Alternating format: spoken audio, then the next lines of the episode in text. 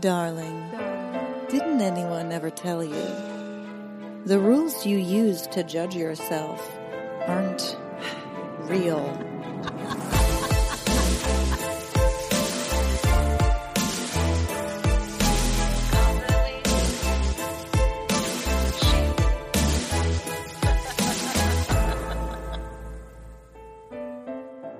Hey, what's going on? It's Rebecca Biggie. Good morning. Good morning. I hope you are having a fabulous day so far. I kind of think it's funny when it's like very early in the morning and people are like, How's your day going? I'm like, Dude, my day, this is the first thing I'm doing. like, my day has just started. I don't know yet. I don't know how it's going yet. It's fine, but I haven't done much because it is early. I am not a morning person. I like mornings in theory, and when I do have to get up for something, it does feel nice to like be up and doing things early in the morning, but I've just learned about myself that I would very much rather sleep until 9 and get my day started around 10 and do very good work throughout the day than try to be someone I'm not and wake up at 5 a.m. and sit around doing Lord knows what until I will actually start getting things done at 10. so it's just kind of like, I don't think I really kick into gear until 10 a.m. So yeah. I, I love sleep. Sleep is really important to my body and uh, definitely a night owl. Night owl over an early bird. Which one are you? Which one are you? I'm curious how people operate. Um, this episode actually isn't about morning routines or getting up early or, or going to bed late. This is about language. So we're going to shift, we're going to take a little shift into the topic at hand. We'll segue into language and how words have been used differently over time, whether as compliments or insults, something that you aspire to be versus something that you would never want to be called, and also how that is different within social groups and cultural groups. Even to this day, you can find different groups of people who would use the same words, the same meaning of those words as an insult, while you might use it as a compliment. This is basically what my book, Social Currency, is all about. Uh, the different social worlds and what's valuable within those social circles is different through geographic location, socioeconomic status, racial groups, age groups. It's all so different. So I want you to expand your influence a bit here and expand your thinking about, hmm, maybe not everyone thinks the same way that I do. Maybe not everyone sees the world the way I do. And the way I was really exposed to this was actually in a bad way. Um, I was in a really toxic relationship in college, and the guy I was dating basically made me feel like everything that I was wasn't it. like everything about me he had a problem with and looking back i'm like dude why did why did you date me? Uh, but then i learned what a narcissist was and realized oh that's what's that that's what was going on. Actually he did like who i was. He was intimidated by who I was and he wanted to break me down so that he would feel better about himself. But we don't need to talk about narcissism. That's a whole nother ball of wax. Oh, oh. But what he made me realize was that he saw the world completely differently than I did. Partially due to the narcissism, but also due to the fact that he grew up in a different kind of culture. He was partially Greek, a very small part, like a quarter, but he had a lot of Greek influences on him growing up. And he grew up in in Chicago, So it was a different different part of the Midwest than Minnesota, and he was really severely bullied by wealthy kids when he was growing up. And so he thought that anyone who had any kind of money was bad. He thought that rich people thought they were better than everyone and that like all, these things about about people who had money. And this was at a time where you know, I grew up poor. Very poor. And at a certain point my dad's business took a turn and started doing really well. And as my parents told me as an adult, we went from being below the poverty line to being upper middle class in, I don't know, a couple years. Maybe the difference of like three to five years. I'm not really sure the timeline, but I remember going from wearing clothes from the thrift store and clothes that were donated to us by families in our church to building a new house and shopping at Aeropostale, Aeropostale and Hollister and Abercrombie if we went all the way up to the Mall of America. Wow. Talk about a rise to fame. Talk about a rise to fame. So I remember experiencing that, but I always had that mindset of like, you know, I wasn't spoiled. I, I knew that nothing like was going to be like handed to me, whatever. Like I wasn't your traditional like snobby rich kid.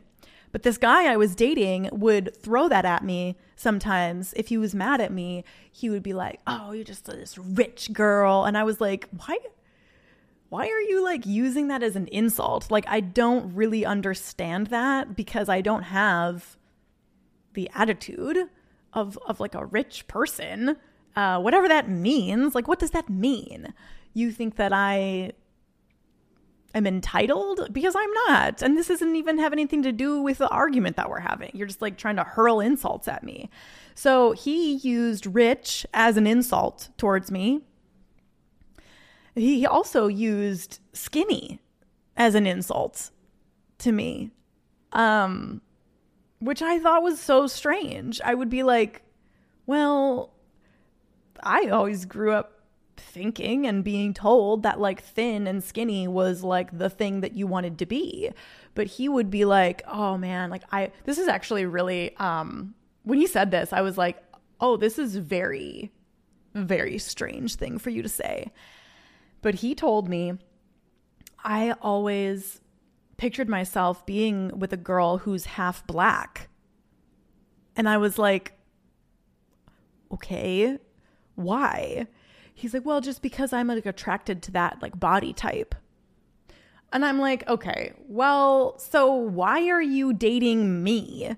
Literally, this like skinny white girl from Minnesota. You think that someone who's like curvy and thick and whatever is is like who you want to be with? Like, and again, these were subtle ways that he was like tearing me down and trying to give me a complex, which he did give me a complex about my body but it was just like so interesting to me. And for the sake of the topic of this episode, he used my thinness as an insult to me, as a way to make me feel inferior. And he used the the wealth of my parents, not even me, like my parents didn't give me money. He used the wealth of my parents as an insult to me. And it was all these things that I was like, well, but these aren't I was raised to think that these things were what you wanted to be, Th- that these things were the good things, that these things were compliments, but now you're turning around and using them as insults. And it was all very strange to me, but at least it exposed me to the fact that other people see the world differently. And while he was a malignant narcissist, like one of the most terrible people I've had the displeasure of interacting with in my life. I did learn that. I did learn that. And I took that with me into how I now coach and, and teach women to see that the things they find undesirable or unattractive or bad about themselves in any way, whether it's their the fact that they haven't finished college or the fact that they earn a certain amount of money or they live in a certain place or they look a certain way or they have a certain relationship status, anything like that. I can use different examples now to show them that is not always perceived that way. So you may be sitting here thinking you never want to be described as fat. And I would I would empathize and understand why living in today's culture you wouldn't want to be called that.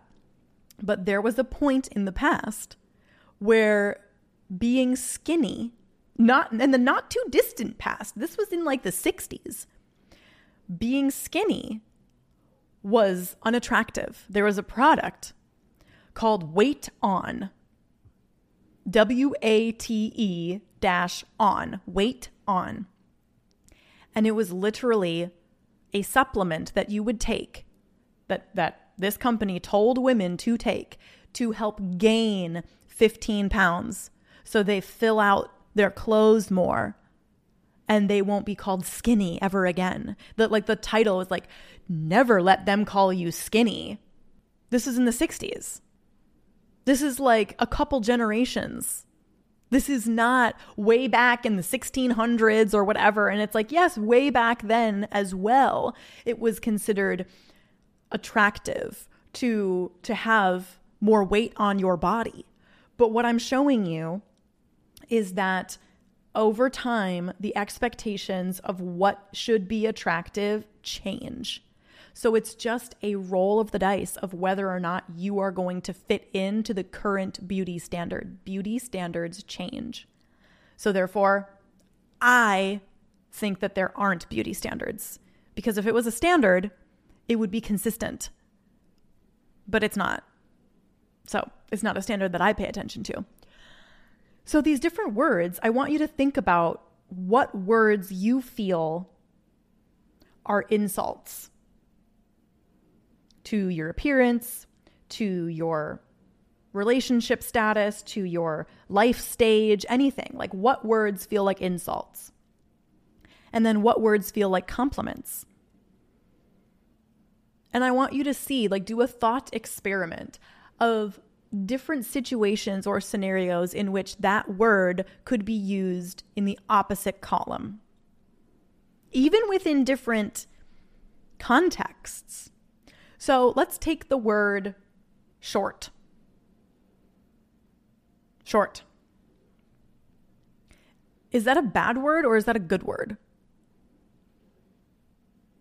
I guess most people would say that's a bad word because like men want to be tall, right? That's part of the the male beauty standard created by patriarchy for like men to be like tall.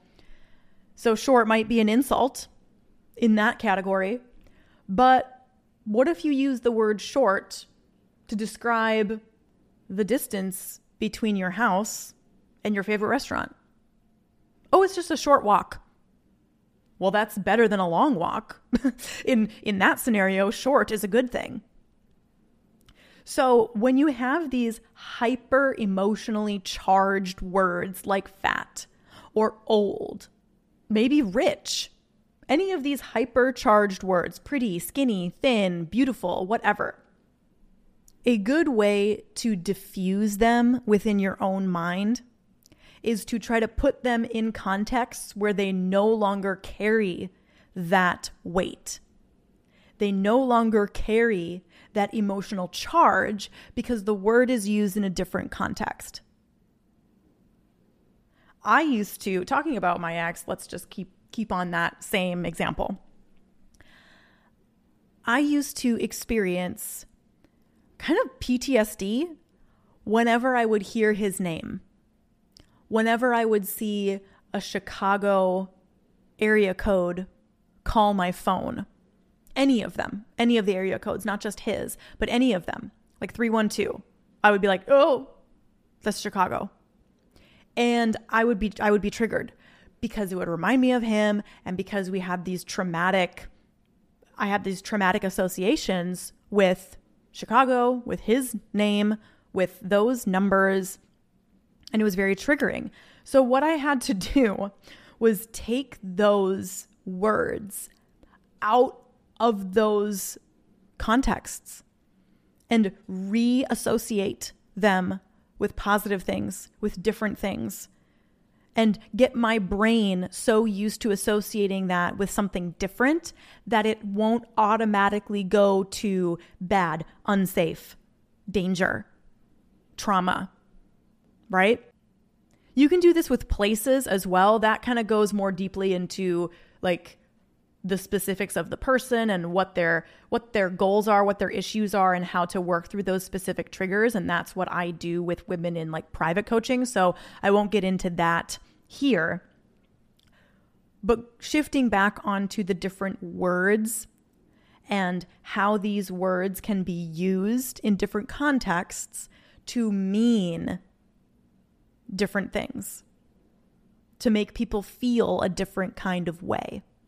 I got some comments about how I shouldn't be posting what my size is that I wear or how much I weigh because it might be triggering for people to see that I wear a size two or sometimes I wear a size four. Like knowing that size might be triggering for someone. Or knowing my weight might be triggering for someone. And I understood what, what this woman, where she was coming from with that. But in my response to her, I, I challenged that and said, the size of clothes anyone wears should never be triggering for someone. And if it is, that's a sign that you need to go deeper into that trigger and heal something. All your triggers are just indicators of where you need healing. And normalizing talking about something that can be very triggering for people is the first step in in getting to that healing. Because it should be a very normal thing. Talking about our weight should be something that doesn't even register on our emotional radar. I weigh 136 pounds usually. I don't, that doesn't trigger any type of feeling for me. I wear a size four. I wear a size 27. I usually wear a size small, but with women's sizing, it's a it's a crapshoot. So sometimes I order a size large because it's like, damn, I really can't fit into this. What's going on? But that's because I worked through those different triggers. I used to have triggers like that. I used to either lie about my weight slightly because I do look like I weigh less than I do. Like if I were to say I weigh 125 pounds, you'd probably believe me because I'm thin, but I'm tall. And I do have quite a bit of weight on my my lower half, like my booty, my thighs, like there's some there's some thickness going on there. It's not like crazy, but it's it's something. But like you wouldn't know the difference, right? And people don't really know what that weight will look like on different people. And that's the goal of of talking about it is to show people, hey, this weight that you think you want to have or be or whatever looks like this on my body. Or this weight that you're afraid of being looks like this and that's actually what I weigh. Or this size that I typically wear, sometimes I'll need to wear different sizes. But some people have these triggering feelings around the words small, medium, large, extra large, extra small. They associate their identity with their size. And I did this for years. So it was an identity crisis when I went up a size. Because I was like, oh my God, if I am not a size four, then who am I?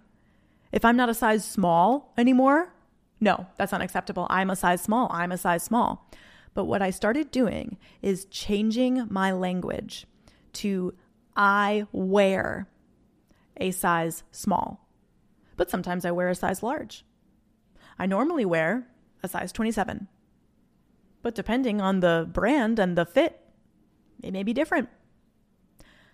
I weigh 136 pounds, but That may fluctuate, give or take five pounds here or there. I don't know. I don't weigh myself very often. But here's the difference instead of saying, I am, I am, I am, you create distance with the words, I usually wear, I typically wear, or even I wear is different than I am because you're not identifying as a size. It's very subtle, but this is what helps. And if you start doing this consistently, it will start to slowly build some distance between you and your body. And you'll start to see that you are not your body. So the things that people may say about you or your body aren't going to cut so deep. And they're not going to lift you that high. Because whatever you get high on is what you get low on. So when someone calls you thin and you're on a high of like, oh my God, yay, someone called me skinny, even though 60 years ago that was an insult, someone called me skinny. If someone calls you fat, boom, that's the low. And it's going to take you right back down. So the goal is to be more even keel. To, yeah, take those compliments as they come, but also not live for compliments. Because when you live for compliments, you die at the insults. That's the real like truth of it is that we shouldn't be living for compliments. But in your mind, to have a rebuttal against some of these things that people say or some of these things that even you think, you can remind yourself and tell yourself, hey, well, that's not true for everyone in every situation at all times. This has not always been true. This has not always been a compliment or an insult. And so, if this is not a consistent across time and people, if this is not a human universal, I really couldn't care less. And by the way, that phrase is couldn't care less. Beautiful, beautiful. Not could care less. That means you care. Okay? It's I could not care less. That means my amount of care is zero. I could not care less. Just little little reminder if you use that phrase. It's couldn't, not could. Unless you are trying to say that you care. Then you say I could care less. Okay, that means you care. Good to know. You care about that. But anyway, I couldn't care less about expectations and pressures that are placed on me by a culture and society that keeps changing its mind every 50 years or so, sometimes every 10, with like the small things. So, moral of the story, takeaways from this episode fat has not always been an insult, skinny has not always been a compliment. Different people that you meet throughout your life are going to find different things attractive, desirable, unattractive, undesirable. So, what you need to do to be a confident woman is to sit down with yourself and say, look, who am I? What are my attributes? What things about myself, not just my body, what things about myself do I want to improve? Do I want to be known for? Who am I? Where can I improve? What am I already proud of? And go be that. Go be that healthy version of yourself, of your body. And whatever people want to say about it is frankly none of your business. And with that, this is where I leave you. So I hope you enjoyed. If you haven't shared this episode with a friend, share it with someone who needs to hear this message today. And as for you and me, I'll see you in the next episode.